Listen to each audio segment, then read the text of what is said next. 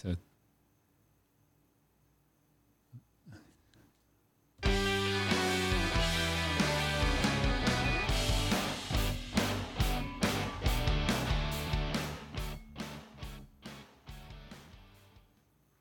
Hello and welcome to another episode of the Turtle War Podcast. My name is G, and joining me, as always, is my friend and co-host Andy. Hey, how's it going, people? Um, Andy, anything major happening in life lately? Uh, n- not nothing whatsoever. Pretty dull days. I've been sleeping. Just- They're staring at the walls. yeah, yeah. Literally just like stare at the floor like this. I stand up and stare at the floor. That- yeah, that's pretty much my life too. Yeah. Um, dude, the other day uh, I was driving around with my son talking about um, movies and horror. Like we both talked about it in the past. Like we're not. Um, I know I'm not a fan of horror films. You're not really a fan of horror films necessarily, are you? Not not a huge fan. Like not like some people. um yeah like in general i don't enjoy horror films um it has to be really good or have an actor or something in it or really, you know or like the walking dead like i never would have watched the walking dead if it wasn't written if it wasn't based on a comic book by robert kirkman Uh-huh. um and then my son like explained the plot of bird box to me and everything that sounds pretty i mean that's more of a suspense than horror Yeah. and then I was thinking of, and I don't remember, I don't think I've ever talked about it on the uh, podcast before, but have you ever seen a movie called The Skeleton Key? Uh, no, I've heard of it, but I've never seen it. Dude, that, nah, it'd probably be more of a suspense than a horror also. But um, I was uh, telling him, you know, he was listening um, movies that him and his girlfriend had watched, and I was like, um, asked him if he had heard of The Skeleton Key, and he hadn't. And dude, you gotta, if you ever get a chance, you need to sit down and watch The Skeleton Key. It is a suspense, but it is like, it's hard to describe without spoiling it or anything, but Oh, right. um, if you you watch the whole thing and then when you when the ending happens and when you find out who everyone is and like what's actually what these people actually are and who they actually are and stuff, and then you go back and you think, so oh wait, so if those two people are this, then that means when this was happening, that was actually this, and you're like, oh, it- Really? So it's that well written that you would almost have to watch it like twice to even to really. I mean, you can put it like I mean, you could go back and watch it twice. You can Uh-huh. put it together pretty, and like it's really suspenseful throughout the whole thing. Like it's like uh, it's like edge of your seat. Like there's all Yeah. you know. This, this lady goes to take care of this old man, and then um, it, it shows it in the trailer where like she goes to this voodoo store, and this lady gives her like this uh, brick dust, and she's like, if you pour this salt dust, whatever it is, in front across a doorway, like your enemies can't pass it. It's like a safety thing or something. And then um, the wife of the guy that she's taking care of, like she comes up and she says something really creepy, kind of Kathy Bates style from uh, from Misery. Oh yeah, Get yeah, I that love vibe that. from her. Yeah. Um, and when she says it, she like walks out, and the girl's watching the line that she made in the door, Mm-hmm. and the lady like walks up to the door and she stops, and the lady's like sitting there watching. She's like, "Can she cross it?" And she like the phone rings or something. She's like, "Oh, I gotta go get that." And suspense like that, like you're like, "Is that lady the bad guy or is she the monster or what's going on?" But um, yeah, dude, that, the, that there was this conversation with my son that made me think of it. That um, I'm probably gonna go back and watch it again. But yeah, when by the time it, but by the time it's over, and you're like thinking about like I said, it's hard to explain if you haven't seen it. And like I said, I don't want to spoil it because I think it really is something that you need to just go see. But yeah, by the end of it, and you're thinking of who, like what the what what, what the characters actually Yeah. were throughout the movie. By the end of it, you're like, that's messed up. Well, yeah, that's um, that's awesome. That's like kind of my uh, favorite kind of horror movie. You know, I, I don't really care too much for just like blood and gore, just for the sake of Yeah. blood and gore. But when it's like really well written like that, like that's uh, that, that definitely I'll go to, out of my way to see something like that. yeah, Uh, I- uh, like M Night Shyamalan movies. That Yeah. sort of style. That's Yeah. my, that's kind of my uh, level of horror films. Even though I don't think most people even consider those horror films. Yeah, I don't. I mean, Sixth Sense was pretty freaking like had some horror. I consider that a horror film. Yeah, no, no, I think, I would agree. Yeah, some people don't even think the Sixth Sense is a horror film, so their Yeah. life is just that crazy. They're like, I yeah, know, right? like I see ghosts all the time. Like Sixth Sense isn't a horror movie. Well, that's what they'd be like. You know, it's more of a uh, suspense, I guess. I a lot of people say that Sixth Sense would be more of a suspense, but I don't know, dude. Like that thing when he's looking down the hallway and he sees like the guys hanging in the school. Mm-hmm. Yeah. it's a horror movie in my mind. So like that that that just kind of brings to mind like if someone is just that hardcore that Sixth Sense is not a horror movie to them. I wonder if on the opposite note, there's some people that are just like so like uh, I don't know, I guess just jittery and stuff that they would think that you know like a Ronald McDonald commercial is a horror movie, or they would they Yeah. would they would watch like um a Tom Hanks movie like Sleepless Yeah. in Seattle or something and think it's a horror movie. Sleepless in Seattle's not- like that's scary as crap. Oh man, Like, what's even scary in it? like the whole thing. I was just worried. he met that lady on top of the World Trade Center. I Center. was worried that something was gonna happen. I was afraid the they whole- weren't going to get together. I was on the edge of my seat. I was like all shivering. There were several jump scares. And I watched it in the theater. And like there was five different parts where I was like, "Whoa!" And then like you have like you have a friend like that, and you're like, man, that's really weird. So you're like, I got an idea. Let's go see. it. So you take him to see something like The Sixth Sense or something, and then by the end, you're like, what do you think? And you look, and he's just like petrified, white, like basically dead. Like unconscious. Yeah, Yeah, he gets um unconscious. Like they play the uh, Fast and the Furious, and he's like, he's like unconscious at the end. like the so terrifying. the movie opens and like someone's like boom boom with their car, and he just passes out. Like he's narcoleptic. It's basically Ned Flanders. he wakes up like five minutes later, like I gotta get out of here. and then they rev up again, and he passes out. he like can't even get to the exit. He's passing There's out too much. much. He's like, I'm too scared to get out of my seat. He's like, they're too fast. They're too furious. I can't I thought they would be slow and benign. they're not. I thought they'd be taking their time in this movie. And I thought they would be all chill and not furious. I thought they'd be super, super nice and slow. That's what he got based on the title. Like I'm gonna make my own movie. This this person's like, I'm gonna make my own movie called Nice and Slow. And he gets um, who's the guy that did the music for Part Fast and Furious Two? Um, Ludacris. Oh yeah, yeah. He gets Ludacris to do it too, like a what is it, nice and slow. hmm But it's it's still like all kind of like heavy hitting and everything. But he's just rapping about how you're nice and slow. He's like, don't make it scary. He's like, turn the bass up. He's like, whoa, whoa, whoa, whoa, a little bit. bring that down. like down more. No bass. He can't handle bass no bass whatsoever, or, or drums. That's Yeah. all be like uh, strings, like nice, like violin music, but not like, um, not like deliverance violin, like, but it has to be just you know nice. Yeah, Uh, just like relaxing. yeah, relax. He's like, most relaxing music you can think of. he's like, what? Ludacris is like, what? You want like like a barbershop quartet? He's like, whoa, no, simmer down now. Oh no, no, that Yeah. it's got to have like you know the sounds of like rain and stuff.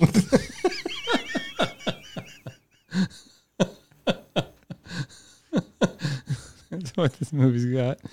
And then it ends up being like a bigger hit than Fast and the Furious, and they make like twelve sequels to it, just like they do with Fast and the Furious. nice and slow too. It's got like ni- nice and slow three, extra nice, extra slow. nice and slow before we got walkers.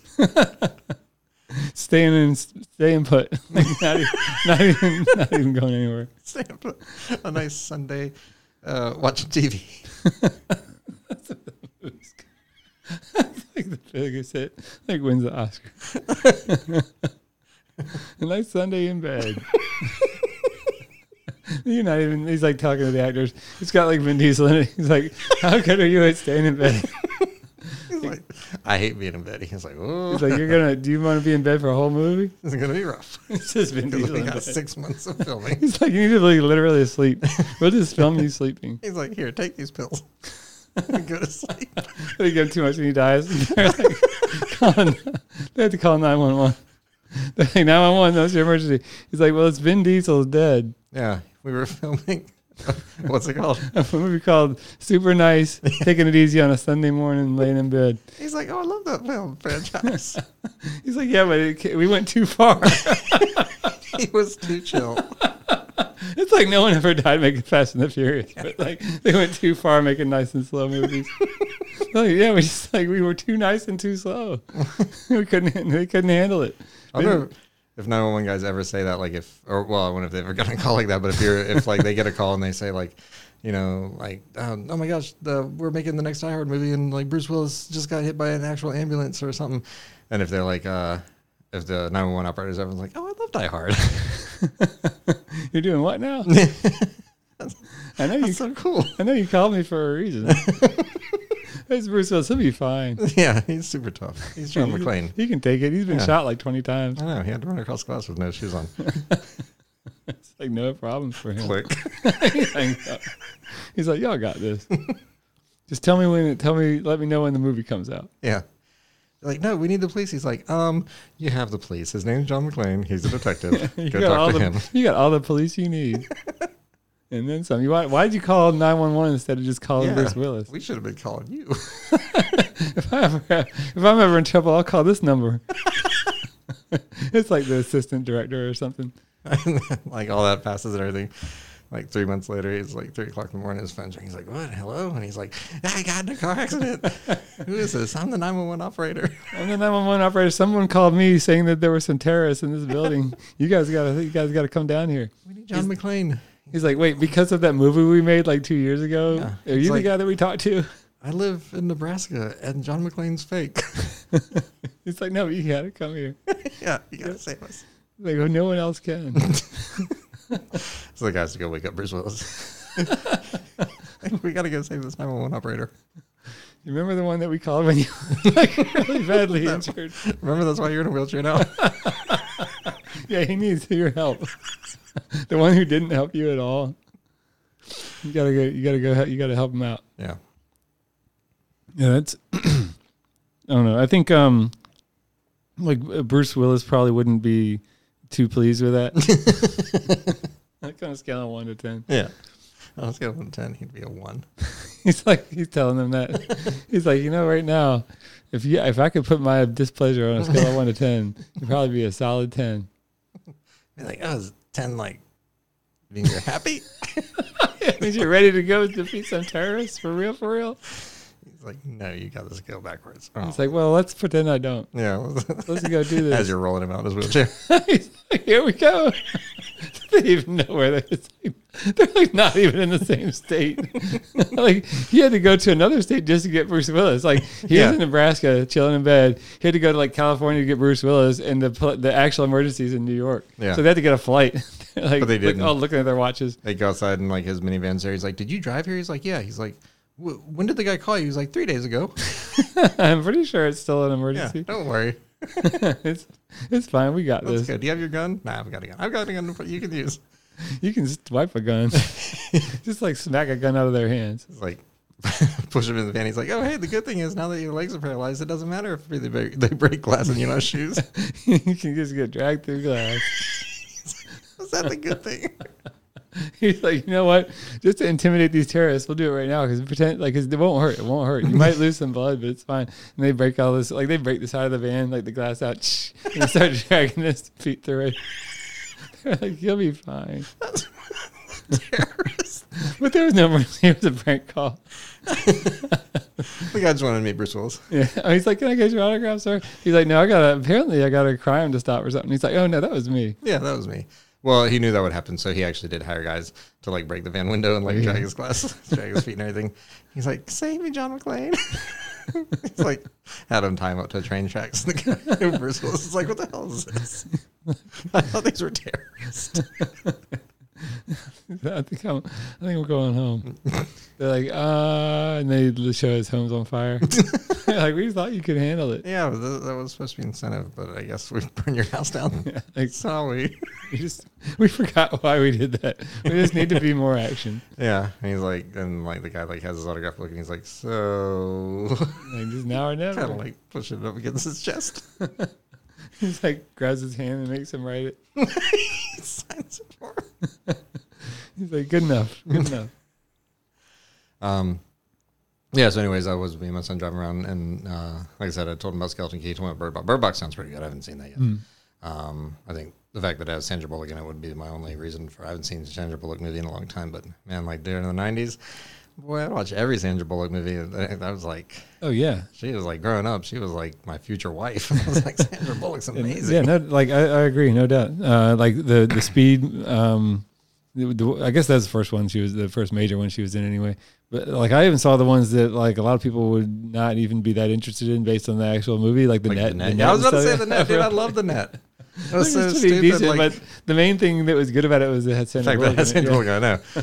Yeah, I remember like the end thing where she was trying to, she had that thumb drive and she was trying to get the, and it was like they're waiting for it, and like you see all the old '90s computer, like the numbers are crunching and stuff, and she's waiting for that floppy disk to upload. That's kind of dated. Like they should do another one, like a like the prequel to the net called the Mail, where, where it's like I don't even know how. I guess they, I guess identity theft was a thing before the net. Yeah, It's like they had some kind of mail fraud or something. Yeah, I think mail. I've heard the term mail fraud before. They so it's do a probably prequel to the it's, net. it's about mail fraud.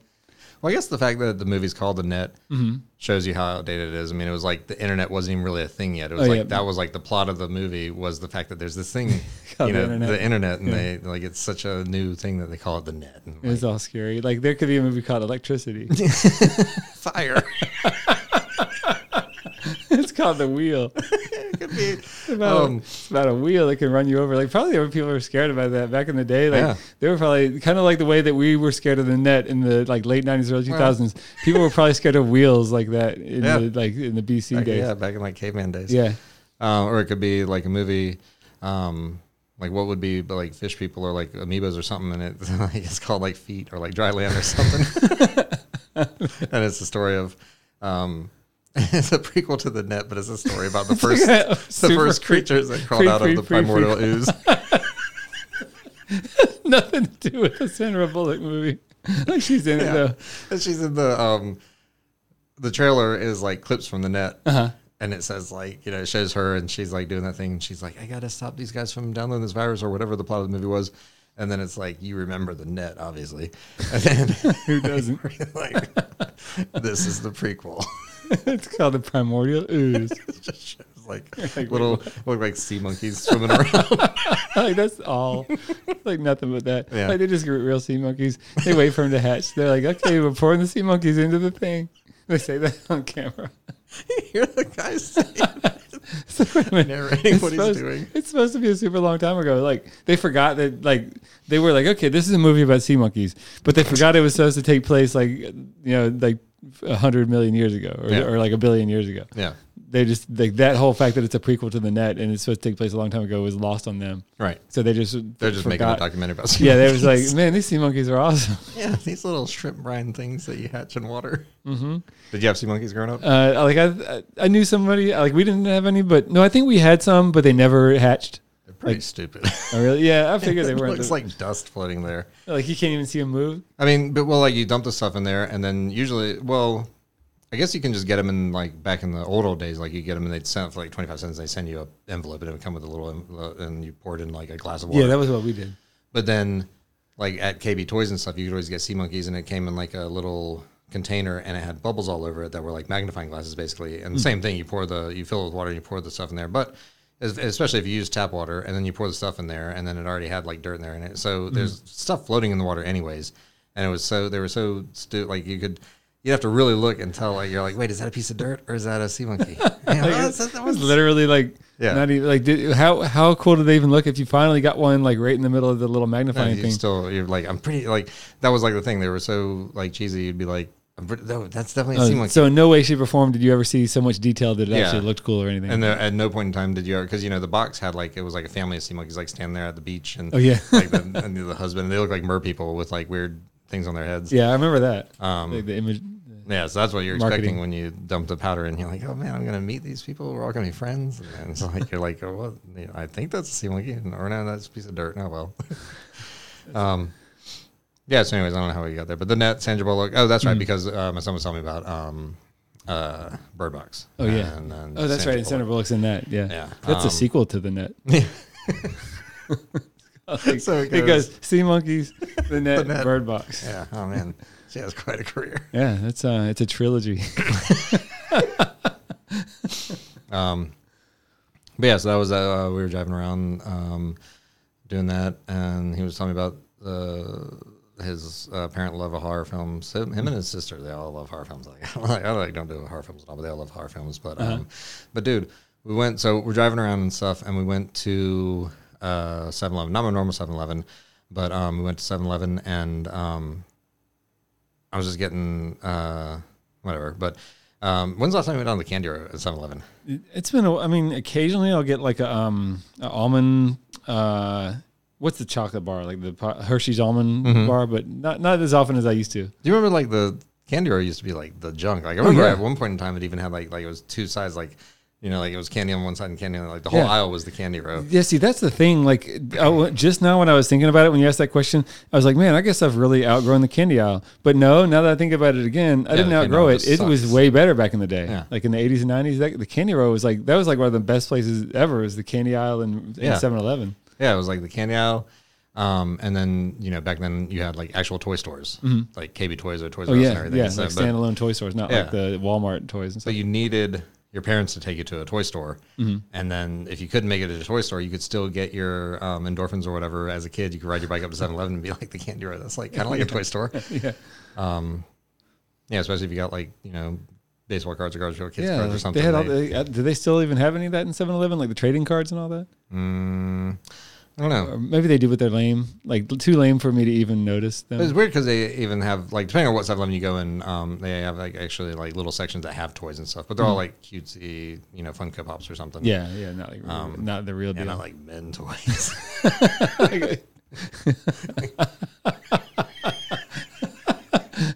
they don't have any toys for like like like 40, 40 plus year old people. The, Like, what's the deal with them? They're Yeah. just failing. They're Yeah. failing so hard. where's the action figure for the, for the middle aged man? like, what? What's It's your like, deal, 7 Eleven? you like go up to the counter. You're like, yeah, you don't have any men toys here. it's like that doesn't sound right, bro. I don't think that sounds like what you think it sounds like. You're like, it means like, where's the freaking like awesome Where's toys? some GD Ninja Turtles?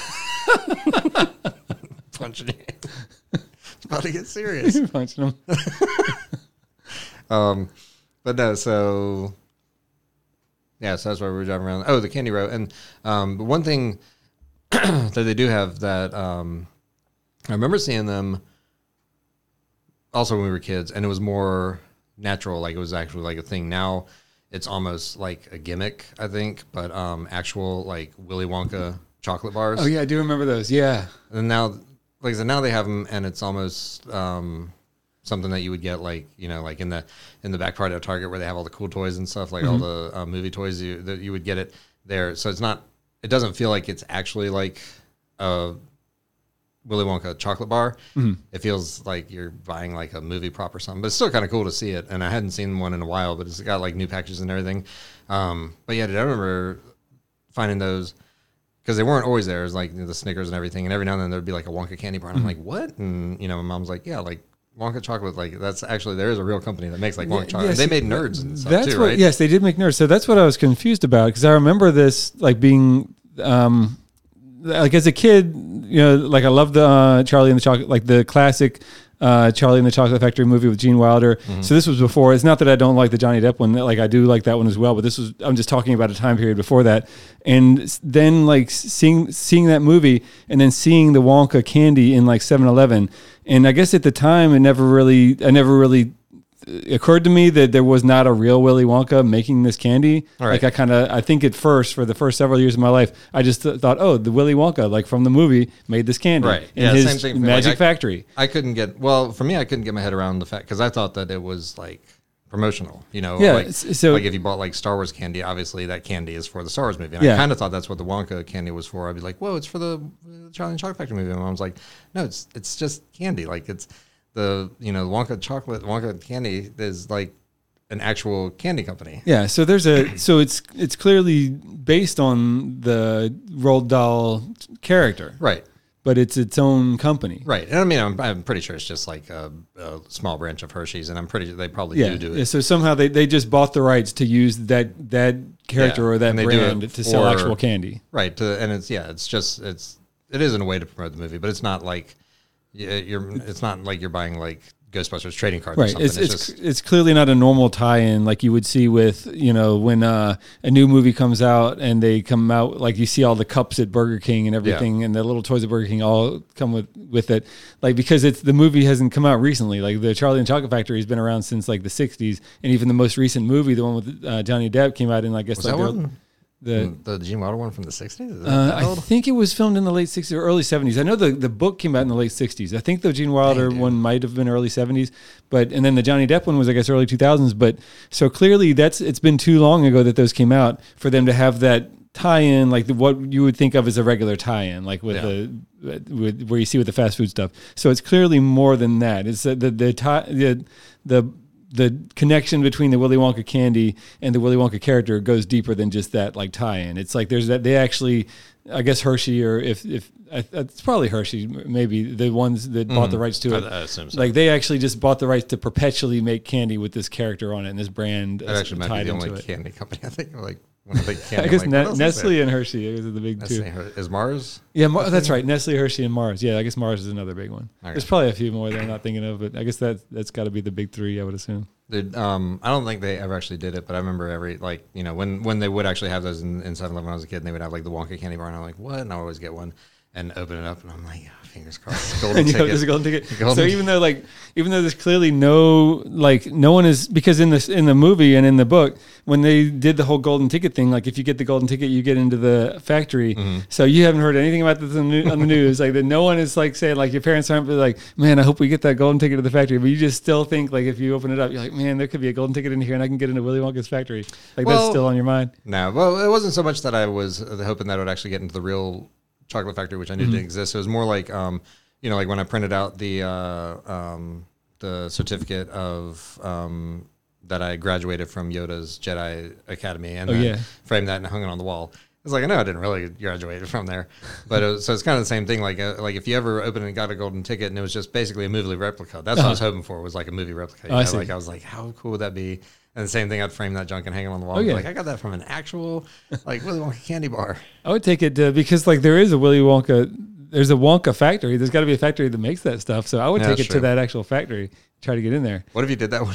what if you opened it and you're like, oh snap! Like I got a golden ticket, like it's real, and like um, then you're looking at it, you're like, I mean, obviously I know it's not real because it was a movie and everything. Mm-hmm. So and so what am I gonna do? You're gonna get it mounted and you get it all flattened and everything nice and you hang it on the wall and like years later someone's looking at it like, bro, where'd you get that? And you're like, from a Willy Wonka and they're like. That's the fuck the sixth golden ticket. Like, where, where were you? And you're like, what? And you find out that like there actually was a thing, and you could have won it, but you just you didn't even look into it. They're like some other kid got the whole factory. Yeah. some weird kid. poor kid named always went like, ugh, made some stupid face. Not that I don't know, like I don't know how I know this because it's not. It was real life. But yeah, dude, this kid won. He he got an actual factory. Like it turns out that Willy Wonka thought he was awesome, Yeah. and like they were all like, "Man, where's where is the person that got the last ticket?" Yeah. It's so, so weird that maybe maybe it fell off a truck or something just never Like Um, they're still they're still just telling you that story while you just shake your head. you're like so they're crying basically. yeah, that would suck. Dude, my, I remember um, growing up because I love the Charlie and the Chocolate Factory movie and the books and all that Same. stuff. But um, I remember growing up, my mom hated the kid who played Charlie Bucket so much. Like, like in the in the Gene Wilder one. Yeah, and she would say all the time, I was like, "What is your deal? Like, why do you hate Charlie Bucket?" And she's like, "Cause all he ever does is he goes like, ooh," and makes that face. And I'm like, "What?" And then if you go back and watch it, if you keep that in mind and go back and watch Uh-huh. it, he does do that a lot. Like that's like his go-to thing. Like, um, you know, like Brad Pitt always eats and Tom Cruise always runs, and like the kid who played Charlie Bucket's always like, that's his acting style. I'll have, to check, I'll have to check it out again 'cause that that definitely did not occur to me that he had that uh that going on for him. You know what always pissed me off about uh, Charlie and Chocolate Factory? What's that? it really makes me mad. just like So that many movie things about this It's good, but it just makes me mad. Um, no, is that uh, talking about the real candy, um, freaking everlasting gobstoppers in real life. Oh, yeah, you get yeah. them and they're just jawbreaker candies that, Oh, like, that's right. Yeah, they they have like different colors in them, right? But yeah, they, and like they come in like a, you know, like a, a box sort of like you would get like, um, I don't know, runts or something in. yeah. But dude, that was that was probably one of the, the most disappointing things for me because watching the movie and you know the whole, um, you know the everlasting gobstopper is supposed to be the candy that never uh, dissolves or never goes down. It's, it's it Yeah. will last you your entire life. One piece candy lasts you your entire life and doesn't even change flavors or something. Yeah, and that, that was the whole plot of it revolved around them trying to get like the formula for the everlasting gobstopper, Right. Like because it was that amazing. So I guess apparently. they kind of did that with those jawbreakers, except because, like you said, they do as you suck on them. You know, it's like it'll be like the it'll be a red one, so it'll be cherry, Mm. and then as you suck on it, then it, it turns yellow and green, and then eventually just turns like all jawbreakers. They get to that weird, um, kind of satisfying, like chalky, yeah, thing that you sort of away at the in the end. yeah. yeah. Um, so I mean, I don't know. The they're they're like the 2000s Godzilla movie. It's like they would have been okay candy if Uh-huh. you didn't call them go- everlasting gobstoppers Right. kind of like that Godzilla movie was that movie would have been fine. Just don't call it Godzilla, you know, Yeah. and then it would have been fine because it, was, it wasn't a Godzilla movie. That's how those candies are. Like I, I probably would have really enjoyed them um, because they were they did remind me kind of like, like runts, but like as I'm eating them, I'm like, this is an everlasting gobstopper. This is uh, Yeah, I, I mean, I guess when you think about it, like if you think about it in a larger sense, um, like even when someone is making a movie based on something, like they get a lot of stuff different from the thing that it's based on. But Yeah. we're going a big step further than this, trying to make a candy that's based on a candy in a uh, movie. Yeah, and it's Like- non-realistic candy that you know a candy that never. Yeah, not, only, not only is it a candy based on a candy in a movie, it's a candy based on like a magic candy that's so Yeah. like so incredibly hard to even make that the whole plot of the movie revolves around them trying to get the recipe for it. But yeah, I don't know for me because I think also um, when he when they did the big machine in the movie where it's like and then like the actual like one everlasting gobstopper comes out like bling. Mm-hmm. It's like, dude, if that's your process, like, oh my gosh, you know how many, you know, like normally like a candy machine, just like if you go to like M&M factory, there's like Spitting out a crap ton, like, yeah. a million Yeah. a day or something. He's gonna it takes him like ten minutes to make one. it's gonna have very high demand. I mean, I guess like the reason they do it that way in the movie is to make the one thing seem that much more important. Right. Because like if they invite him in, like let's say Willy Wonka invites him in, he's like put on your hard hat so you don't just get inundated by candy. Yeah. like because Like, that's a I'm real pull possibility. I'm gonna pull this lever and it seems like do, like- do you want to see like an enormous vat of can of yeah. various? or do you want to see uh, Willy Wonka get on an exercise bike and like that's how he stirs the candy? I'm like, dude, you know, like the slowest. You guys make candy like how Tom Cruise served drinks in that movie, uh, or that cocktail movie. Yeah, Um, it just makes it seem more special that way. Yeah, no, that's true.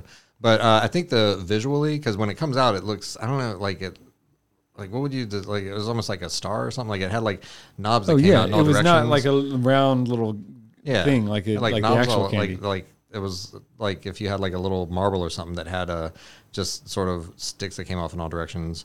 Um, and then it was about the size of a golf ball. And I remember just visually something about that like really intrigued me as Yeah. a kid. And I was like, what is so? And even at the end when like Charlie takes his back and like, yeah, Mr. Wonka, and like gives it back like an idiot. Uh, and then- spoilers. yeah, spoilers if you haven't seen the movie. Oh yeah, by the way, I guess we're talking. that came out in the '60s. I guess we're talking about Charlie and the Chocolate Factory now, so Yeah. spoilers ahead. Um, but uh, so seeing that, I remember as a kid, like there, it was almost like um, you know something satisfying about it in my in my brain. Like it was like like watching an ASMR video or something where like Mm-hmm. people like slowly cut something. And so I remember being as a kid and just something about the everlasting gobstopper like really it like relaxed me just seeing it. Was Yeah. like, and then when I saw it at 7-Eleven, I was like, what? They actually sell it? And then I dumped it as just a round ball, and I was like, what? well, at least it'll probably last forever. And then it didn't. And I was like, like not even close. yeah. Yeah, they do a really good job with that. I think in a lot of old movies because they kind of have to like it, you know when ever since um you know I guess CGI and stuff like that, it feels like the screen just gets kind of like cluttered and inundated with like little CGI stuff that's everywhere. So it's hard to really really focus on one object or something and what makes it special. Whereas like with older classic movies, and I'm not just kind of trying to knock CGI because some there's some amazing C- CGI stuff out there, and I don't think the overall qualities of the movie has really gotten worse. But I just like in movies in the like 60s 70s 80s there you could have a single object seem more important because there wasn't just so much else going on on the screen. I think they like the charlie and the chocolate factory is a good example of that. Uh, i can think of a couple couple up you know like the old star wars movies where something would happen on the screen where now you would just not even notice it because there's so much other stuff going on on the screen whereas back then it was like you were able to focus more on it. Right. like the uh, you know like the um for example the what's the the, the rancor like the monster was Like- funny because I was just thinking about that when you said that. And, Really? um, a lot of people have that complaint, you know, like the same like people are like, you know, like records is the only way to listen to music or something. Um, a lot of people say how CGI has ruined movies and everything, and they reference like Star Wars and they're like, look at everything that George Lucas had to do.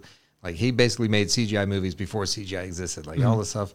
But then uh, every time people describe that, I always have in my mind that one scene where Luke had to run underneath the Rancor. Oh, yeah. and it looked so like cheap. Like, yeah uh, yeah like, by today's standards you could tell pretty bad well, I remember even as, back when that came out, like that was like the one scene where it was like, okay, that just kind of broke the mood for me or something because like when he ran underneath him and like you, I- you see like the bottom of his tail or something, Yeah.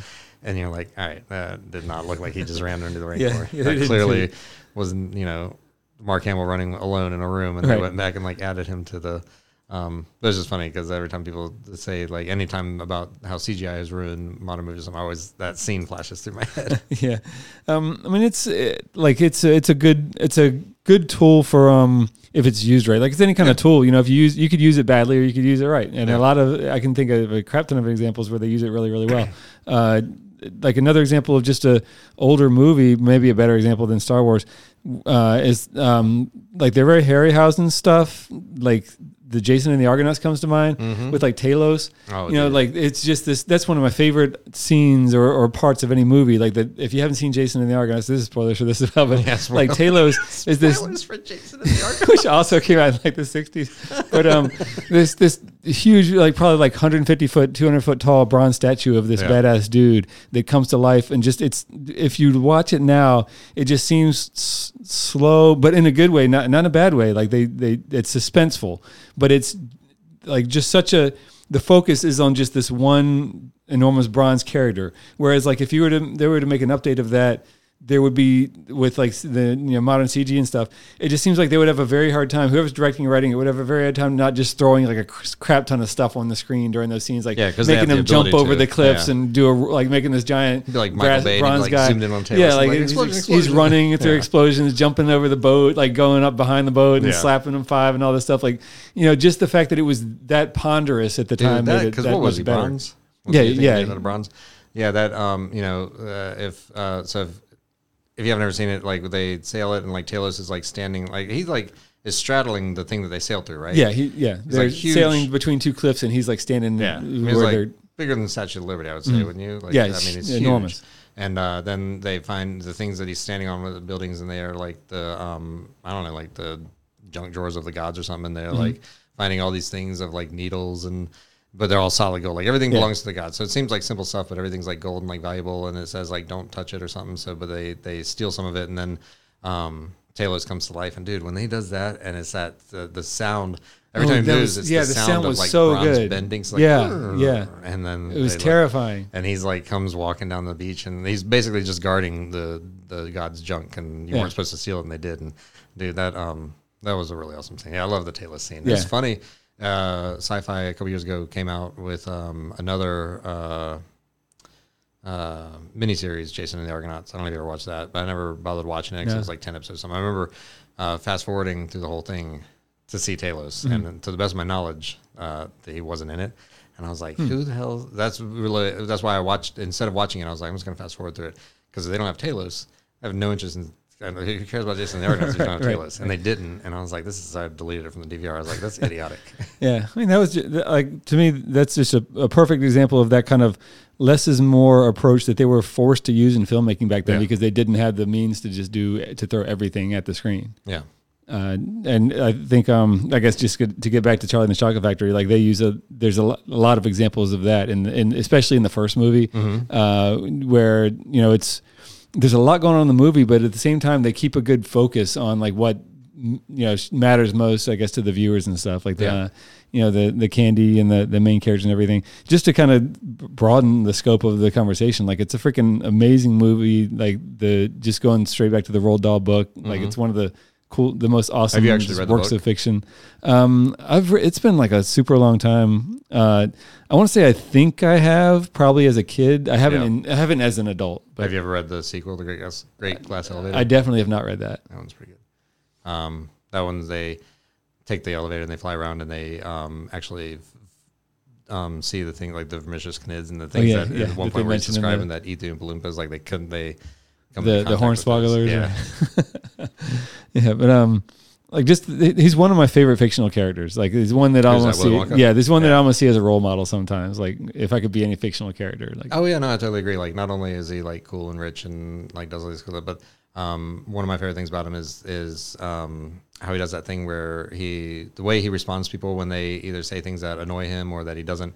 You know, when they ask him a question that um, that you know, clearly is like upsetting to him or, Uh-huh. or somehow annoys him in some way or something, you know, instead of like responding to it like in a jerky way or something. Well, I mean, he's kind of a jerk about it, but, um, you know, like he always says something like, uh, you know, like, I'm sorry, I'm a bit deaf in this ear. You'll have to speak up. And then he doesn't address it again, you know, Yeah, he always, yeah. he always just like, uh, he does that multiple times in the movie. And he just kind of throws it out. Uh, that's, uh, I wish I could, um, you know, memorize a couple of those and just have those in the in the chamber for anytime someone says something that annoys you. Yeah, the, his there's that cool uh, like that's a, an interesting thing about the movie because there's so much there's a lot going on in it, but just the, the way the dialogue is written, where he he uh, like the Willy Wonka character just like kind of repeatedly like shuts down what you think is like the the direction the conversation is supposed to go in. Like he's like he's he's in so much control of like the situation, Yeah. and like you don't even he's so lackadaisical about it. You don't even kind of realize it because he's kind of off in his own world a lot of the time. Yeah. But at the same time, he's in total control of like everything that's going on there Right.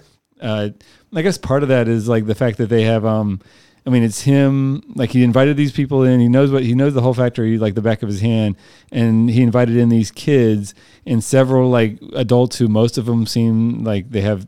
You know, none of them are like the brightest. Even though the one dude apparently has like a his own factory and is like makes a bunch of money. Like they're, Right. they're all pretty dumbed down. So Yeah. and he's the one character that just has like a new human intelligence, if not more, like probably vastly uh, more than human intelligence. But uh, Yeah. everyone else is just kind of So- dumbed down. How long, what, how long have we been going so far? Where are we at? Oh, the- we're at forty.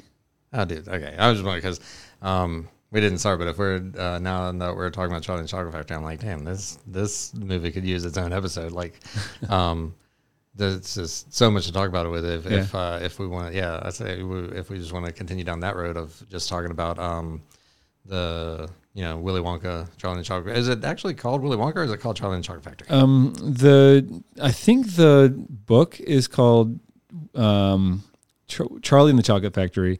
The Gene Wilder movies called Willy Wonka and the Chocolate Factory. okay. And then with the Tim Burton one, they went back to Charlie and the Chocolate Factory. All right. Uh, were you a fan of the Tim Burton one? Uh, I, I was. I mean, I I prefer the um the the Gene Wilder one. Yeah. I think that's like he should have won an Oscar for playing Willy Wonka in that role. No, I agree. But um, yeah, the the Johnny Depp one was still really good. It had it had some parts that that weren't in the Willie the Gene Wilder one that were like really um, you know, in their own right. They were really good and funny. Yeah, there was a lot that I didn't like about it. I mean, it was it was like I like um, Johnny Depp and I like Tim Burton, and so I remember I watched it and I was like, well, I, you know, I guess I'm glad I watched that. I don't understand why they made it necessarily, but Yeah, whatever. mean, that was good. It, I I feel like instead of making it a remake, they could have like kept us on our toes more by just making it a complete like cut- every time, dude, that throw remakes in the trash. Don't do remakes. Just make another story. yeah yeah make exactly. another Willy Wonka story. Like they could have made like how you know instead of having the same kids like the same five kids because all the all the kids were the same characters basically. Yeah. They could have said like what if Mike Tyson shows up like what if because they at no point like this, because this is something I thought about before is that at no point do they say that only kids are allowed to win this. Like they don't say this is a prize for kids, but every time but all well, he kind of says it at the end. it, uh, but like before they go into the Oh, factory. before they go to the factory. yeah, like they're not That's like true. they're not like kids are only kids are eligible. that's You have to be under like 15 to be eligible. Yeah, he just got lucky that it was Yeah. all kids. Well, I think he kind of planned it that way. oh, maybe. So there, I, I think there was more planning involved. oh, than- if it was like four kids and then Mike Tyson, he's like, um, he plans that. He's like, you know what? I want, I want mostly kids, but I also want Mike Tyson because Yeah. he's just cool. So like, sir, why Mike Tyson? He's like, um, because he's like, awesome. Why not? Or Mike Tyson and Evander Holyfield. Like we, maybe we can have them work it out here. So it's like the first day one where they go into the chocolate factory. work- it's like five people. It's like three kids. It's like Charlie Bucket, Mhm. Veruca Salt, Mhm. Mike TV, Yep. Mike Tyson, and Evander Holyfield. Yeah. Like, we're, and wait, wait, they also have to bring a parent or something. So like Mike Tyson and Evander Holyfield have these old ass parents that show up with them. Or I guess they can bring anywhere. They bring their managers. Like Don King is there. Don King. they bring like Don, like um Mike Tyson. I don't even know who if Don King has ever managed any of them. I'm assuming because I don't know much about Don King. But like, let's say Vander Holyfield brings Don King, Mhm. and Mike Tyson brings um. I think Don King's known for managing Mike Tyson. Oh, is he? So Mike Tyson brings Don King, and Evander Holyfield brings Bruce Willis. Just 'cause he likes Bruce Willis. He's like, man, he, he calls up Bruce. he calls up Bruce Willis. He's like, hey man, do you want to come to the chocolate factory? Like Bruce Willis hasn't even heard anything about it. There's a uh, Or, um, he doesn't even know Evander Holyfield. He just gets a call because Evander Holyfield like is a fan of Bruce Willis. We're just making this up, but like uh, let's say Evander Holyfield's a fan of Bruce Willis. mhm. Bruce Willis doesn't know that Evander Holyfield's a huge fan of him, nor does he know that there's a contest to get into a chocolate factory. Mhm. So he just randomly gets a call from Evander Holyfield. He's like, "Hey man, is this Bruce Willis?" And Bruce Willis is like, uh, "Yeah," thinking this is some random fan. He's Yeah. like, "Hey, this is Evander Holyfield. Do you want to go to a chocolate factory with me? I think Mike Tyson's going to be there." He's like, "Sam, send me the digits, send me the deets. I'm on my way. yeah, I would think if I was Bruce Willis at first, I would think it was a prank call, Yeah. but maybe he somehow recognizes his voice. Uh, well, either that or like he would have had to go through his assistant or something, so they would have been like, Oh yeah, they're like it's Evander Bruce, it's Holyfield Evander Holyfield on line one. or you get, or he's on caller ID, like his little caller ID or whatever. Yeah. And maybe he somehow has Evander Holyfield's number and like he doesn't know how he got it. Yeah. He's like, oh, Evander Holyfield, I forgot you were in my phone. It's like, funny. I always just assume like all stars have like all other stars numbers and everything, you know. But Yeah. I mean, there's people with uh, phone that has like a phone book in it of contacts and everything. Also, Uh-huh. you know, so it's not like they don't. It's not like um, you know, like uh, Jeff Goldblum can just like call you know um, Bruce Willis at any point in time or something. Because Yeah. I mean, maybe, but you know, the I don't think that there's a certain level of stardom you reach where they're like, Where you "All right, here, all the other stars yeah, numbers. input this into your phone. This will be all the stars' phone numbers. But that's Yeah. how it works in my brain. Yeah, well, that's how it works in the Charlie and the Chocolate Factory Yeah. universe that we just made up. So yeah, so then they they all end up in the chocolate factory, and uh, but then they each have to have a weakness that the, that they seize on. Like I Oh, guess right, um, like Mike Tyson's weakness is biting the ears. yeah. That's his weakness. Augustus Gloop was like, I cannot stop eating. And he's like, Yeah, me neither. I can't stop eating I ears. stop eating He's like, his whoa. ears. He points at Van Holyfield. Van Holyfield's like, You gotta stop. he says you better.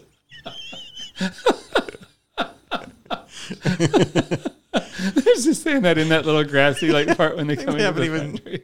Open the gate yet. He's like when um when uh, Willy Wonka like welcomes them all and he's like covering his ears. he doesn't want to get bit. he's got earmuffs on. Van Holyfield does or Willy Wonka Um, does? Willy Wonka yeah. does. Or Van Holyfield also does because he knows Mike Tyson's there. Yeah.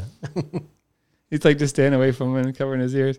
He's like, "It's gonna happen, man." yeah. Just like go with it. Willy Wonka comes up and Willy Wonka or Mike Tyson's like, "Man, why are you wearing earmuffs?" And he's like, "Well, I think you know." And he's like, "Look, if this was any other situation, I would think that you had a valid concern because I do like eating ears." But he's like, "Bro, we're, we're at a chocolate factory. Your ears are fine."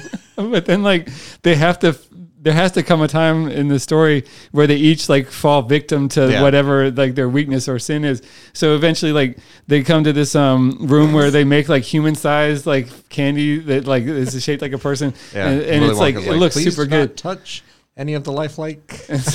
so Mike Tyson just starts biting the ears off. Yeah. And then they like, um, but when he bites one off, like it wasn't ready or something, so it just shrinks him and like makes him. Uh, he falls down like a chute or whatever, and he's like a foot, like a six inches tall. And then the Oompa Loompas come out and they have to do a song about not biting ears.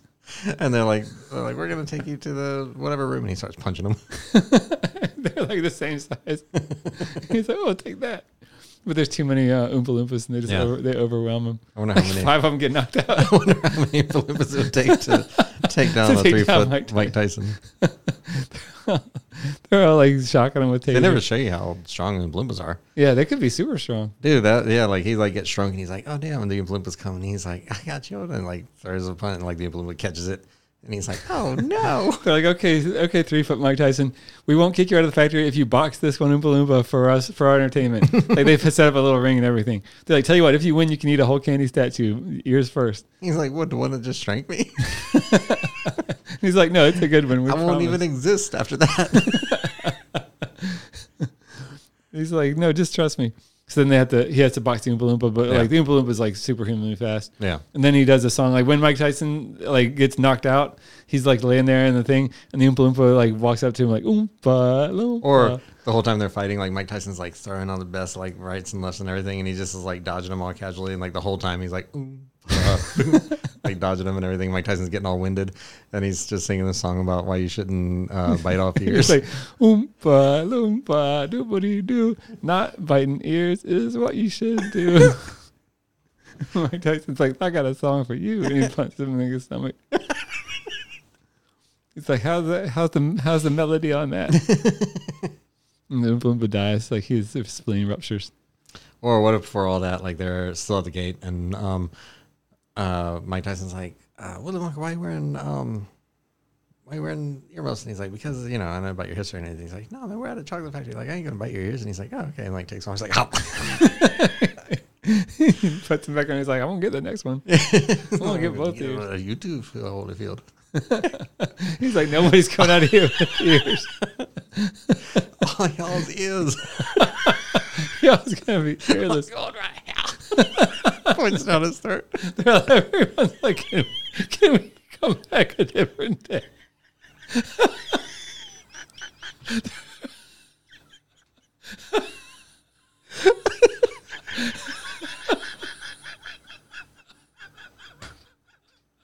That would suck.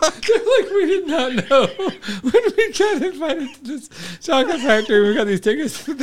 There oh, was be Mike this dude here was going to be trying to bite our ears off, Heavyweight champion of the world was going to be trying to bite off everybody's ears. screaming that no one's going to get out of here with ears. I don't know if it's worth it. Can you guarantee our safety in this at all? And Willy Wonka's just like, okay, let's go. Come on.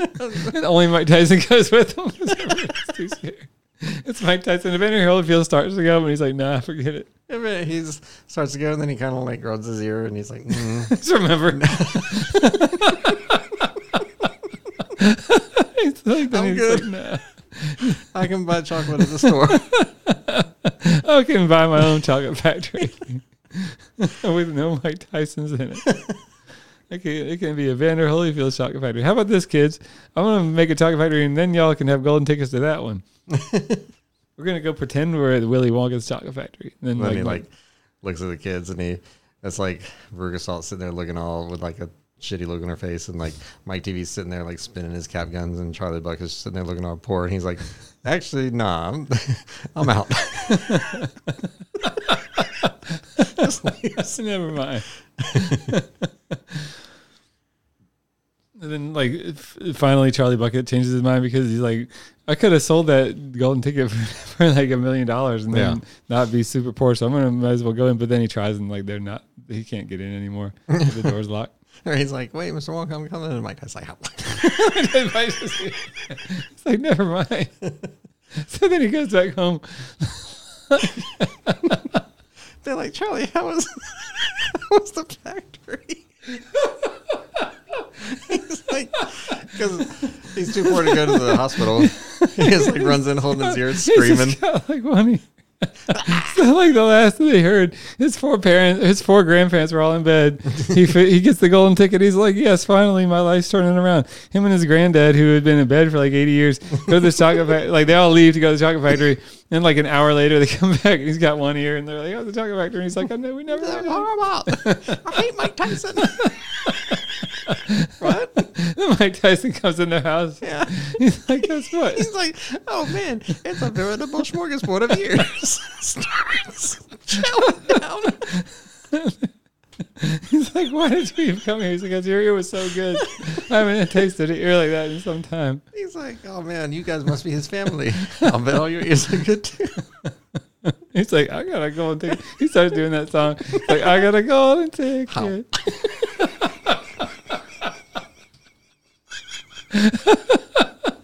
I got a golden chance to make my way home.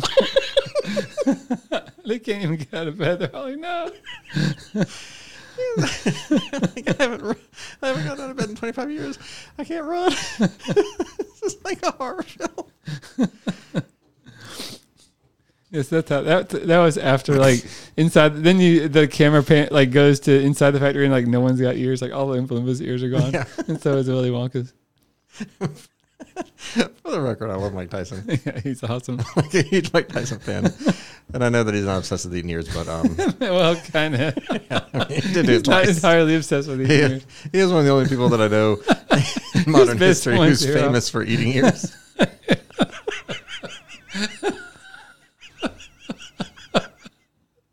I mean, anytime you gotta talk about somebody and say no, he's not obsessed with eating.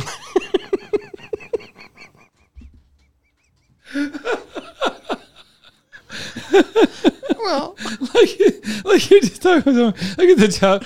Like someone, someone puts you down as a reference for a job interview, and they like, they call you and say, like, what do you know about this person, like Dan Smith that used to work with you? And you're like, well, no, he's not obsessed with eating ears. someone like accidentally he's not he- entirely obsessed with eating Mike. Tyson puts you down for a job reference, and somehow he's there when you're when they call, and they're like, "What can you tell us about Mike Tyson?" And you're like, "Well, I know he's like obsessed with eating ears." And they're like, "He's like, I'm also a heavyweight champion of the world." And like lists all these other accomplishments he's done over his like, life. "Rump, rump." You see on the phone, chomp, chomp. He's like, "What was that?" I was like, "Oh, that was you eating ears." Remember? Chomp, chomp. That's you. Eating ears off of people. like, man, Come on, bro. when I get there, I'm gonna kick your ass. You're like, "You're gonna eat my ears?" Like, no, I'm just gonna kill you. You're also gonna eat my ear. Is that part of the deal? Yeah. I mean, probably when my dead body's laying there, you're just gonna be sitting licking your lips. You're gonna be like, man, I can't just. Lick. I'm not just gonna let some good ears go. He doesn't need them. he doesn't need them anymore. You're like, I'm not a cannibal, but whew, I can't pass up a good ear. So this just went from being like an episode about like going to the 7-Eleven to an episode about Charlie and the Chocolate Factory to an episode about Mike Tyson eating ears. I don't even know how to bring it back to the Chocolate Factory at this point.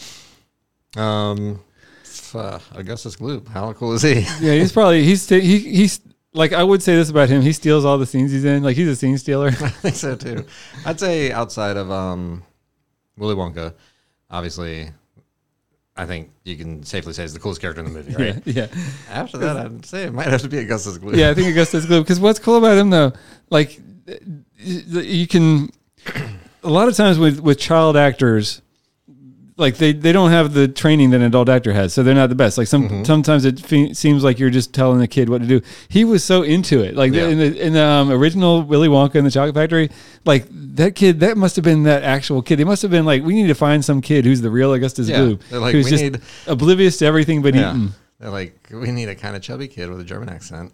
And like, and they bring him in, and he's like, "What's my role?" And they're like, "Sit here with your mom. You can use your real mom. Who cares?" And they're like, "Sit here with your mom, and we're gonna try to interview you, and you just ignore us. And you just oh, tear apart at that giant turkey leg and stuff." And he's like, It's, I mean, like I'm, I'm not mentioning that like uh, Gene Wilder should get, should get an Oscar, but he would have like that would have been a best supporting or something. Or I don't know what they would have given him because he's like barely even has a big enough role to be like a supporting actor. But like he just the the actor that played him, it seemed like he never even knew he was on camera. Yeah. Like he was just going about his normal day, eating a crap ton of food. It's he was that too good. He was so obsessed with food and stuff. Like you, like Augustus Gloop and his mom were almost like like they had to be in scenes together because he never really talked. He just was all, all, all Uh-huh. Yeah. the time, just like just Yeah. ju- just chowing down on German sausage and stuff. And then you know they'd like come like Augustus, how are you feeling? And his mom would step in and be like, oh, he's so happy, he's so everything, and he's so and you know he's and he'd maybe squeeze out of one like oh, oh good, and then like keep eating and stuff. But um, so yeah, for, like for that movie, like the two characters, uh, you know, like everyone like.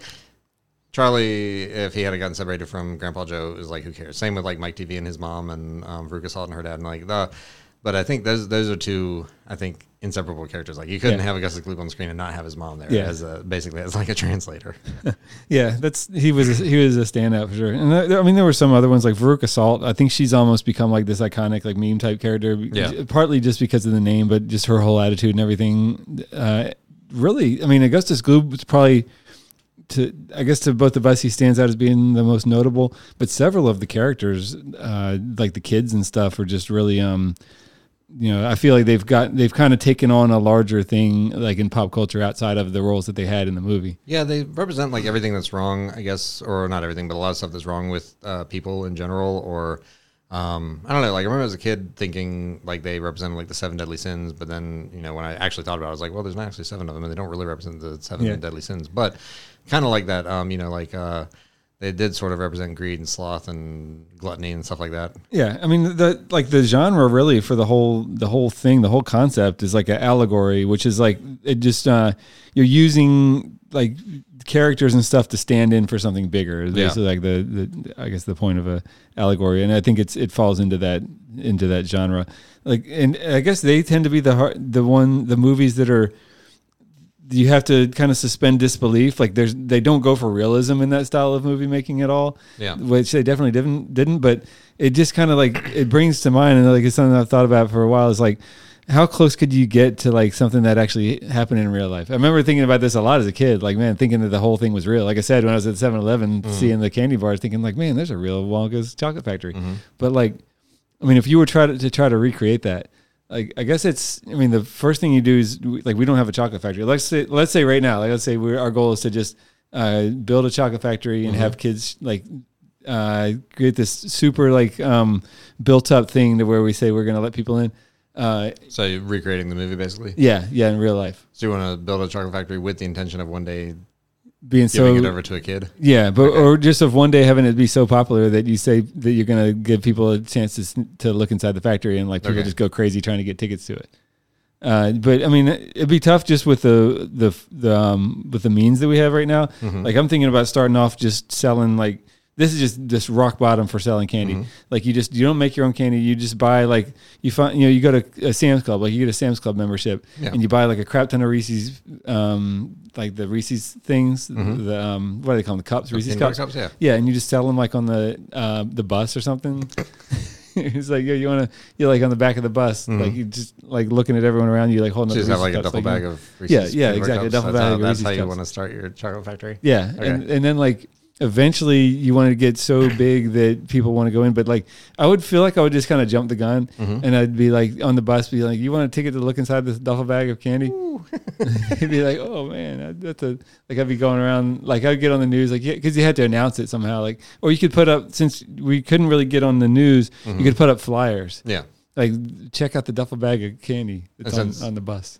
Yeah, and it sounds like you're pretty strapped for cash. So maybe like instead of flyers, you just have like a sharpie mm-hmm. You write it on like a on the wall. you write it on the wall like the like look, yeah in the bathroom wall like on a porta potty. Yeah. You, you write like look look inside Annie's duffel bag of candy. Yeah. Come see Andy's chocolate factory. you draw a picture of the duffel bag Yeah. and a person looking in like looking all surprised. You're like, do you want a ticket to this? I'm like I'd say that somebody like somebody goes in to use the porta potty 'cause there's only one person, and then like I knock on there and they're like, hold on a second, and then like finally when they're out, I'm like, wait a minute. they're like, wait, what? And they're like, wait, check this out. And I point inside there where I drew that on my the. flyer. I'm like, did you not see that? And they're like, did I not see what? I saw a bunch of writing on there, and I'm like, don't you want to take it to that? And like I point to someone looking at a duffel bag of candy that I drew on there. They're like, um, like, didn't you see stuff on the wall? They're like, what? All the like the uh, horrible racist stuff or the anti-Semite stuff or whatever or whatever the what is it? Anti-Semite? Yeah. So- yeah, Semite stuff or the swastikas or anything. You're like, no, no, no, like, uh, like underneath, no, to the right, to the right. Yeah, that that one right there. There's a very specific call to action there Yeah. where you need to buy candy so you can get a ticket to the duffel bag of chocolate. like, did you not? How did you not notice that? like, so if I buy that, How did that not make your day to see that? then I get to look in your duffel bag. I'm like, Like, yeah, it's right here. If you get the one that has Only the if- golden ticket. I'm like, you gotta get first step. You gotta buy some. you gotta buy some like peanut butter cups. And one of them has a golden ticket inside, and if you win that one, You can then you get to see. And he's like, but wait, that's prepackaged stuff. So you opened it and put some sort of a piece of. I'm like, yeah, I, li- I might have licked some Yeah. while I was doing it. You're like, look, do you want? To do you want a, to- a tour of the of the the duffel bag or not? I'm like, I'm trying to give it away to a kid who needs it.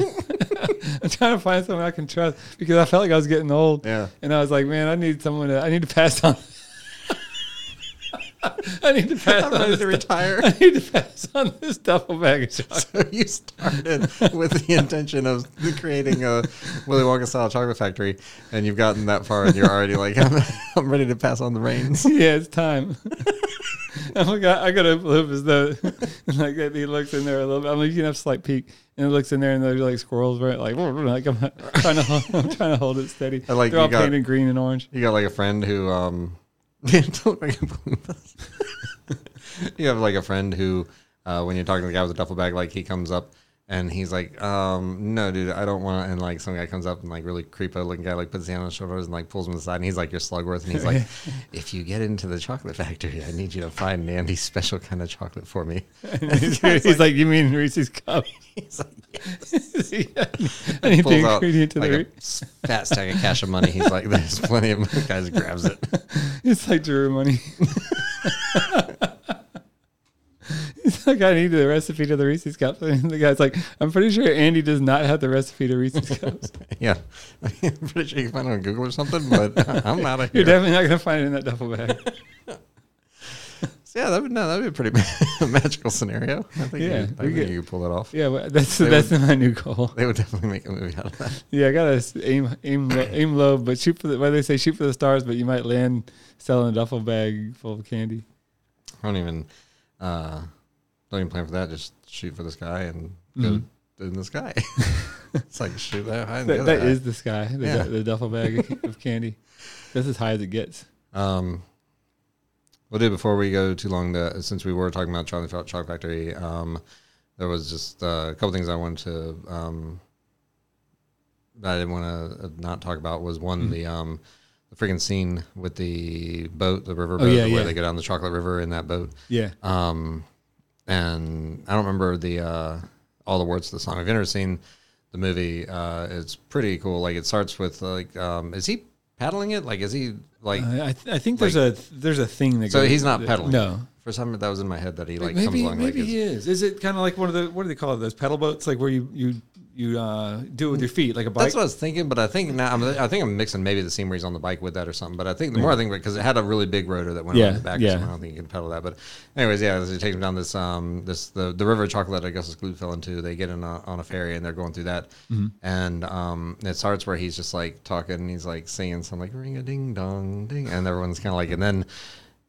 They, they ask him a few questions, and as he's explaining it, and um, then it get that scene gets weird, dude.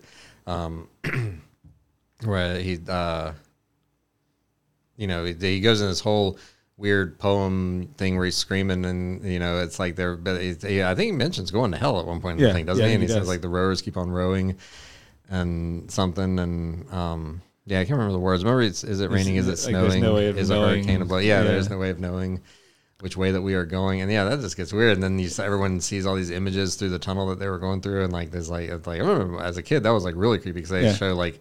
I think don't they show maggots at one point? Yeah. and they show like a Like a snake chicken crawling or his head something. cut off or something. get his head cut off, and um, yeah, dude, I remember as a kid like that was like I was like, what is happening right Yeah, now? I'm, I'm so glad they kept that in there because it seems it seems di- so different from like the, what a, lot of the re- just the kind of overall feel that a lot of the rest of the movie has Mm-hmm. is that like I would think that uh, that under you know someone could have made the mistake of that ending up on the cutting room floor. Yeah. but it's so like I think it's so key to the movie because it just it's it shows you um something about Willy Wonka's character that there's just more to it than they ever reveal. Yeah. like he's you you never quite they never quite like explain what he is or what his deal is. It's kind of like reminds me of like the um, when Heath Ledger played the Joker. Is like there's Right. you know there's this depth to it that they that. The, you feel like the whole movie only scratches the surface of what this character's about. Yeah, And I mean- that scene especially kind of brings that to the forefront. Yeah. And he doesn't necessarily like or like you know like I mean Ron McDonald seems evil, but he also seems like he like legitimately likes kids and wants them to Yeah. like Willy Wonka. Yeah. There's yeah, you're right. There's something there that like you know, like I mean, could he be like a devil or something, or Right. could he? He's not a good guy. Yeah, that's for sure. That's that's that's one thing that I think that makes him so intriguing. And one of my favorite fictional characters is there's there's that element of mystery and unpredictability to him. Like Mm-hmm. to this day, like if I were to let's say somehow get magically transported to the Willy Wonka world, like you don't you wouldn't you wouldn't know if you could trust him. You wouldn't know if you could, you wouldn't know what he's going to do next. Like there's just Mm-hmm. that. I I can think of very few fictional characters that have that level of unpredictability. Unpredictability yeah. which would No, be that- su- uh, that that'd probably be the least of my concerns if I was if I was transported to that world, but still that would uh Yeah, no, like all of a sudden they're like, oh no, I'm Charlie Bucket. wait a minute, how'd I get here? so that's the first thing that happens. I'm just like well sleeping in my bed and I wake up in an alley or something. He's like, Yeah. oh, I'm Charlie Bucket. I'm like, wait, wait, whoa, whoa, let me get back to where I was. oh no, I thought you became Charlie. You wake up and look in the mirror and you're like, oh no, I'm Charlie Bucket. Like, that's your I first thought you meant he just comes up to you and says that. And I'm like, do you say that to every stranger? Like, hello, I'm Charlie Bucket. I'm like, yeah, you might want to keep that to yourself. it's not something to be proud of. It's nice to know. Do you think if you did um, just some sort of a Freaky Friday body swap thing where With Charlie Bucket. Charlie Bucket, he has to come to my world. but you didn't know that, that if you woke up, do you think if you woke up and like you did like look in the mirror, Mm-hmm. um, do you think you would like how long would it take you just from your memory of the movie and what that actor looked like? realize I'm Charlie to- Bucket. yeah, like you wake up and you're like washing your face. Do you're they even have a mirror in this house? Yeah, that's true. Maybe pretty like a broken one. Yeah, but uh, if like you're talking about, it's in the classic, the the Gene Wilder version. Yeah, Uh, I mean, probably as soon as I look. like you go to Like- bed regularly. Okay, I go to and bed. You wake up and you're like, I wake up in Charlie Bucket's bed. uh, did he even have? a I think he probably yeah, he slept probably on, had like, a pile cot or of dirty something. clothes or Like yeah. so I wake up like that, and I'm. Uh-huh. I mean, so my first thought is like, where am I? You know, Yeah. this is like a weird, dingy, like rundown house, and Yeah, I mean, I'm probably smells like old people in like cabins. I probably don't say that out loud. They're like, "What, Charlie?" Who the hell's Charlie?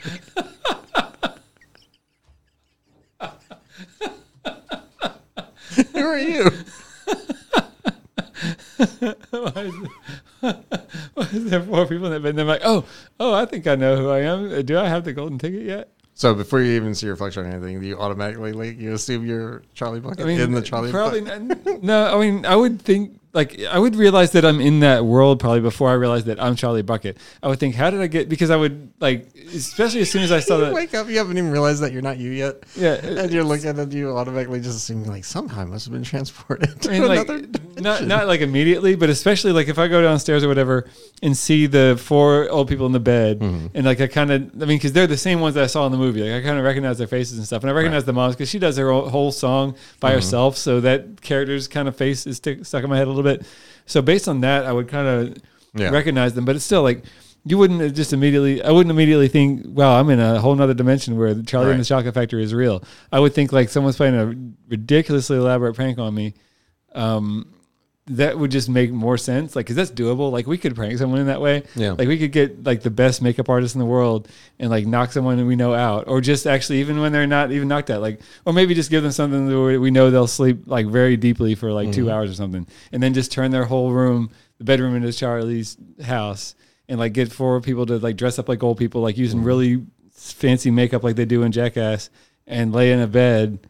And then we have them wake up and see how long it takes them to figure out that they're in Charlie and the Chocolate Factory. Well, I guess so. More so, my question would be, I guess, if all you'd had, like, you just saw your reflection, like you woke up and you saw your reflection, that, that's when you would just by looking at the kid, right. how long would it take you to realize that you were Charlie Bucket? I would say pretty quick. Like the the original Charlie Bucket, Mm-hmm. like not not like instantly. Like as soon as I saw him, I wouldn't just instantly know. Right. At first, I'd be like, "What is going on?" Yeah. why am I? Whose face is this? yeah. so after waking up and saying, "Man, this uh, smells like old people in cabbage," he goes to the mirror and says, "Whose face is this?" His parents are like, "You okay, Charlie? Are you getting the rickets?" Did you get- as soon as I what saw- is the thing when you um when you like don't get enough vitamin C or something like the uh, scurvy? Are you, Yeah, getting, scurvy. Are you getting scurvy, Charlie? I think I still have an orange peel somewhere. I've got part of one. Yeah, I think the first thing, as soon as I look in the mirror, I'm like, I'm Charlie Bucket. oh my god! I can wake up.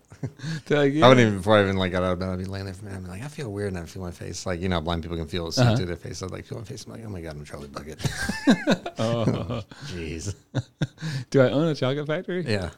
Like, hey mom. She's like, yeah, it's Charlie. I'm like, is this the part of my life before or after I win the chocolate factory? She's like, what's that?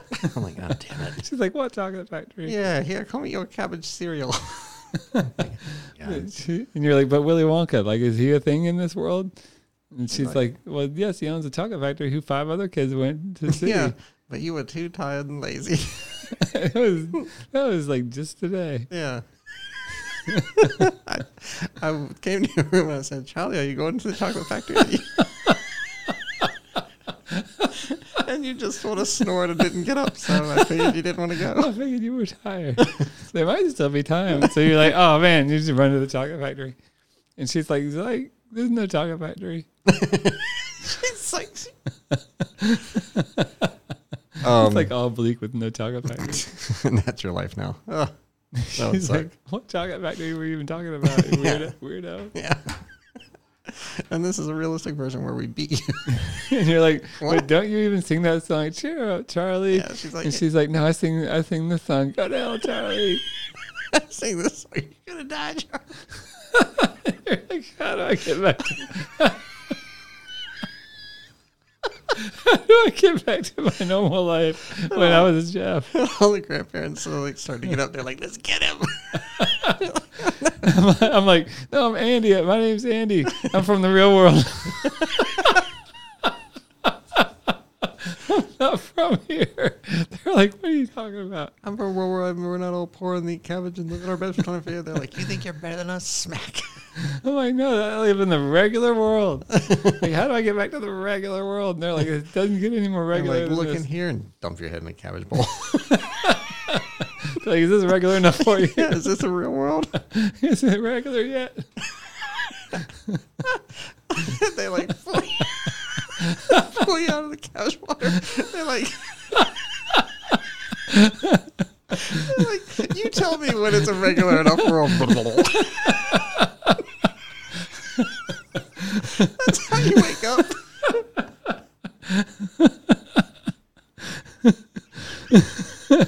You're like you escape. You're like, I'm off to find the regular world now. Try not run me because like you figure none of them can.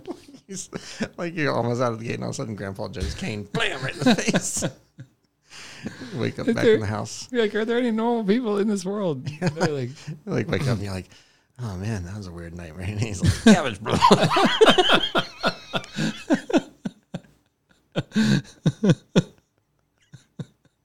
and like the whole time it turned like it, at that point when you get dunked in the cabbage again, like you go back go back to the your regular body and like you're um sleeping and like you wake up and you're like "Brr, brr, brr, cabbage or no, you, uh, you're like, all that's happening to you, and then you know, like, cut over to like you actually like, waking up bed, Uh-huh. and you're like, huh? And you're like sitting up, and you're like, why am I? I'm just Charlie Bucket, and he's like, because he switched bodies. oh yeah because he starts out yeah So he's walking around, and like from his point of view, like your house and everything's like a mansion. He's like, "Boy, what's that? All this?"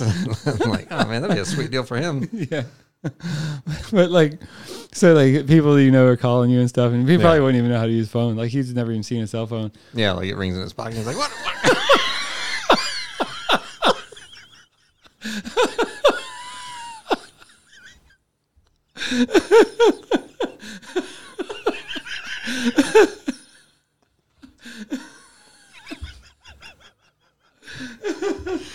I don't think he would have a concept of a phone. No.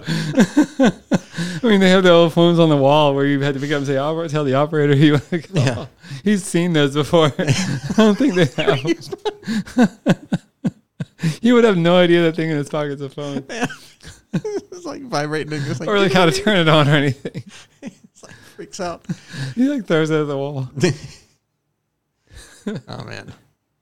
Um, the the other thing uh, before we before we wrap it up for the night here or Mm-hmm. close out this topic of Charlie, I wanted to um, uh, Slugworth, dude. Oh yeah, was- yeah. that was uh, he was a crazy um because every single if again if you haven't seen the movie every uh, kid who wins a golden ticket um they they they had to be like you said like uh, if Willy Wonka was sure to be sure that like Mike Tyson or whoever got it or whatever like Uh-huh. um he had to be uh tracking it in some way Yeah. because the news They- the news crew was like there as Right. they open it so they never explain that. Like Yeah. they never they never make it clear in the movie. But uh, yeah, I highly suspect that he knew who was going to get the tickets. Like Yeah. he was he was in on that whole thing. So it there not are- random. So it goes around each one, and it always, you know, every each scene is a little more depressing for Charlie because he really wants to win it because Yeah. he's like probably never even actually eaten chocolate or anything because he's like super poor, and then so he like really has his heart set on winning a golden ticket, and then um he every time someone wins some and he like sees it like uh, it's always uh, you know that, and they always win it and interview it as Charlie's like walking by a store that has TVs because Mm-hmm. they don't they don't have a TV at his house. Um, so this is kind of coincidental, but uh, you know, like Augustus wins it, and like everyone's freaking out, and they're like having like this big like Oktoberfest party, like, "Yeah, Augustus Gloop won the part," and then his mom's talking to, and she's like, "Well, Augustus, save some room for later," and he's like, "Get off, mom, I'm eating," and then while and she's talking to the reporters, and all of a sudden, like the mu- every time with each kid, the music is like, and gets like a little, and this guy comes up behind him, and he's like whispering in their ear, and they're sitting there like, "Oh yeah," and you, you know it's Slugworth, and then that happens when Charlie gets his ticket, and the guy's like, "Run home." Run home, Charlie. Run all the way home. Don't stop until you get home. And then so he's running, and then he turns the corner and like, bam, like runs right into it. So, and mm-hmm. that's like they knew that that was the winning ticket, and he knew that Charlie was going to run down that way. Yeah, like yeah. th- th- th- that wasn't even like on like the news or anything. Like there was like no public anything. Like he was waiting in that alley. Like Yeah, they had they- it. Like they, they- it- the whole thing that- was set up. Yeah, like there was that set up, and, And- then uh, he's like, uh, you know, he's like, uh, the, you know, Wonka's working on this everlasting gobstopper, and if you steal one for me, there'll be tons of money for you. And doesn't even say like his grandparents like. Doesn't he mention that? Like, I'm sure. Oh, yeah, you know, they- like your grandparents could him out. use a lot of money or something, and so they even to that level they knew. Yeah, like it's pretty crazy when you break it down like that. Yeah, and I, I think what's awesome about that whole the whole Slugworth, um, I guess, element of the story is like, even without that, like if let's say they were to take the whole Slugworth part out and just have it that like you know these five kids go to the chocolate factory, uh, Willy Wonka just picks the one that he likes the best to inherit the factory. Uh, that would be have been an awesome movie in and of itself. But that just adds this element of like now it's like a mystery sort of um what do you call it like a uh, what are the, those type of movies where like like Ocean's Eleven and all and all that stuff Oh, like, right. a, like a it just adds that whole element of um in, intrigue and stuff to it. Yeah. So it's you know for a movie that already and a story that always has so much going on, it's like that just makes it that much uh of more of an impressive piece of writing. No, that's true because, um, yeah, they kind of make him out to be like the villain, even though you find out later that, that he wasn't actually the Yeah. villain. But um, but yeah, and that that adds another depth. It actually makes Charlie not suck so much about the whole, you know, because the whole thing was every kid, that, and it was all obviously part of the big plan. is, You know, like every kid that was there, one of the first top seeds, they the everlasting gobstoppers, and Willy Wonka gives each of them one. And he's like, no, don't tell anyone because he's a top secret, and I haven't released this or anything. And you know, there's plenty of people out there who would love to get their hands on this. And like, yeah, I think even like Veruca Salt and like a couple of the other parents and the kids look at each other like, yeah, we know who Yeah. wants that, and you know, the guy's offers is like ten thousand dollars or something. Um, so each kid got their own uh, gobstopper, and then um, you know, it was the whole thing when Charlie kicks him out, or when Wonka kicks him out and like does that thing with the magnifying glass and the the contract that keeps getting smaller and smaller. That was really cool. I love that scene, and all the everything in the office was cut in half. I love that scene. And he's like, "Good day, sir. Good day," and like kicks him out. And then Charlie comes back and sets. He's like, "Mr. Wonka, like this is yours." And Grandpa Joe's standing there behind him, like, "Are you freaking kidding me? Like, we, uh, we could have sold that to Slugworth." And then that's when uh, Wonka says, "Like, was it uh, so shines a good deed in a weary world Yeah, or something like that?" yeah. And then, um, and then you find out that the you know Slugworth worked for him. There was no anything, but um, yeah, that kind of made like Charlie could have had uh, could have taken it and had money, which I guess was kind of stupid when you think about it, because you know from his point of view, he was he didn't know that it was a setup. Like he was getting kicked out of this place. He was never gonna. They, they're about about to go back to their you know. 25 year old people like uh you know cabbage house And he was going to end up just having to lay in bed. Right, and then Eventually. yeah. So he could have gotten like ten thousand dollars or whatever from Slugworth, as far as he knew up to that point. So I mean, I guess it was like, yeah, a good deed in a weary world, but also, um, you know, the probably should have sold the candy, bro. I mean, it worked out for him because he, Yeah. uh, you know, then Willy Wonka turns around, he's like, that's all I needed. I needed one of you jerk off kids to do one nice thing. and like, oh, every one of you was horrible. To do one nice thing, and you just did it. So here's the factory. It's all yours. You win everything. You're a millionaire now. Um, but I love that too when because when he does that, at least in my memory, I found a lot of times recently, like I have these memories of like movies and like I'm like, oh man, like it happens a certain way, and then I go back and watch it and I'm like, that's not how I remember it. but I remember um, where uh, when when um, he mentions like you know he's like so happy. He's like you did the right thing. You brought the cops out. You didn't label with it. You didn't steal it. And then uh, he's like what about slugworth? He's like what slug no there's no slugworth and he like as soon as he says that like the guy who was slugworth up to that point like comes in the back and he's like uh-huh. that's you know Johnson. He works for me in accounting or something. Yeah. and he's like hi. And he's like looks like real like up to that point he was like looked like he was like a Nazi villain from Raiders of the Lost Ark or something. And then mm-hmm. like when he comes in and for just for like one second he comes in and He just, he's like, kicks in uh-huh. yeah, like basically like leans around the corner like hello, and then he's like leaves or something, and that, or at least that's how I remember it. And, like Uh-huh. a totally different character now. It it just makes me wonder, like, what if um, Charlie had happened to see him in the factory before that? Like, oh, there's Slugworth. Yeah. And like, maybe he thinks that Slugworth is like the enemy because he was never, you know, he never intended to. Like, I I guess Charlie maybe he's pure of heart enough that he never intended to sell the gobstopper. So if he just happened to catch a glimpse of Slugworth before that, he would just try to grab him and dunk him in the chocolate or something. Yeah, he's like- try to suffocate him. He's like Willy Wonka. There's the guy who wanted who offered to steal your candy. Who wants me to sell you the goblins? He's like what? And he sees him. He's like oh geez, it's like Johnson from accounting. And like he starts to run. He's like come on, like that guy's trying to steal from you. He's, like, Like, well, we oh. gotta get him. yeah, and he's like running with Charlie, and like they catch him, and they're like, like Charlie's holding him down. He's like punch him, punch him, Willy Wonka. Charlie's like biting him in the face. and like Willy Wonka's like got a tear in his eye. He's like, I'm so sorry. He's like punching him. or what if he came in? Uh, he goes like you know the whole like a weird world and all that stuff, and then he's like, "You won, Charlie. You won." He's like, "Well, what about uh, Slugworth?" And like he like he's like, "Wait, you mean this guy?" And like he like leans in. He's like, "Hi," and all of a sudden Mike Tyson's like? Fights his ear off. They're like, Mike Tyson. you-" He's like, "I was here the whole time." or he's like uh, instead of um with the whole thing like instead of Slugworth coming to the kids and asking them like if they can get on the everlasting supper, they go around the corner and Mike Tyson punches them and gets, Yeah. grabs their ticket. like by the time it's time to go, to go in the factory, it's Mike Tyson with five tickets. He's And like, "Where's the winners?" He's like, "I'm the winners. That's me, me, me, me, me. I want five tours." Just start it back at the beginning Yep. like, uh, it's not how this works. it better be how it works. He's like, I tell you how it works. yeah. If you want to keep those ears. That's his only threat. Like he never mentions like his all his Golden Glove awards or anything. He's like, I'm not gonna bite him off right now because I need leverage for later. Yeah, Like once I bite your ears off, it's done. Like yeah. Then you're not gonna fear me anymore. He's like, once I bite your ears you're off, already not I have gonna no way of hurting you. you're like a lizard man. He's like, what about your ability to like literally like punch through doors? He's like, what? Yeah, Okay, that's I good. Those mean, days are over. He's not like, what your ear biting days are. it's not the same as an ear bite. He's like, but don't get me wrong, Willy Wonka. I mean, I'm gonna bite your ears off. this is how long you get to keep them. it's up to you. Um, yeah. So uh, Slugworth, and then um, oh, the other thing I wanted, I, I, uh saw an interview with Gene Wilder, and I always thought it was um, it was kind of cool because I never really got the whole. I don't know the whole flip when you know he comes out and all the kids are standing there and they're waiting to get in and Willy Wonka comes walking out and then like when he gets to the end of the thing he does a flip. Oh yeah. And- At first, he looks really frail. Right. Like I never really understood that on like multiple levels. Like one, like why would it matter that he's in a cane? Because apparently no one's seen this guy in at least twenty years or something. So he's walking out with a cane, and like everyone's like so like oh he's, he's got a cane.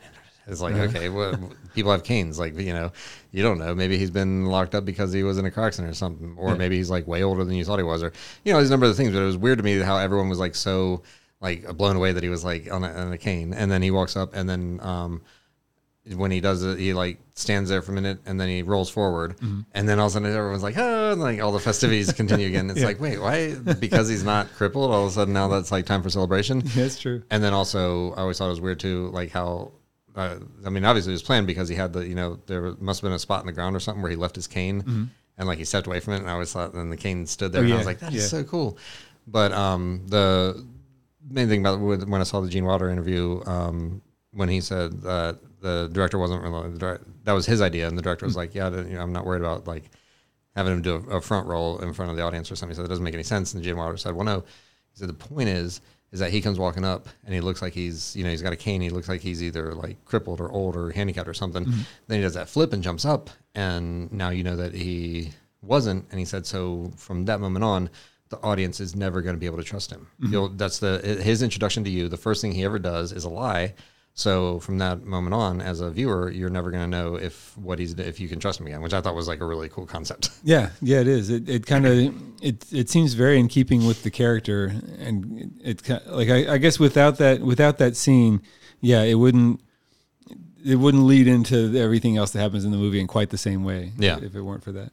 Yeah, that was like the idea of of them sitting around having that conversation, and him, mm-hmm. Gene Wilder, actually having that idea that like you know you you don't necessarily make the character into a liar, but you establish from the very beginning, from the first time you're seeing him, you establish that this is not someone you can trust. Yeah, yeah, that that He's- un- unpredictability. he's the good guy, I guess, but at the same time, also like yeah, he's Yeah. not. So I thought that was pretty cool. yeah, Um, but yeah, I mean, I guess you know, I didn't necessarily uh, start off with the intention of being a Charlie and Chocolate Factory episode, but I guess that ended up being our Charlie and Chocolate Factory episode. I'd say it worked out. um, cool. Well, um, guys, thanks as always for joining us. Uh, Annie, is there anything else you want to add to the to the whole Willy Wonka mythos or anything? Um, I, I'd say we covered that pretty well. I mean, we kind of went in some unexpected directions, but, but covered covered it pretty well. Yeah. Um, cool. Well, yeah. Uh, thanks for joining us. Um, don't forget to visit us at the turtlewars.net. Uh, you'll find links to all of our um, YouTube channels and all of our uh, social medias. Give us a call at the Turtle War Hotline, 646 926 6211. Talk about um, anything. Talk about Charlie Chocolate Factory. Um, call and just talk to talk. Uh, leave us a message. It'll be awesome. And maybe we might play your voicemail here on the show. Uh, other than that, we'll catch you guys next time. And remember, listening to the Turtle War podcast is half the battle. The rest of your life is the other half. Peace out, people.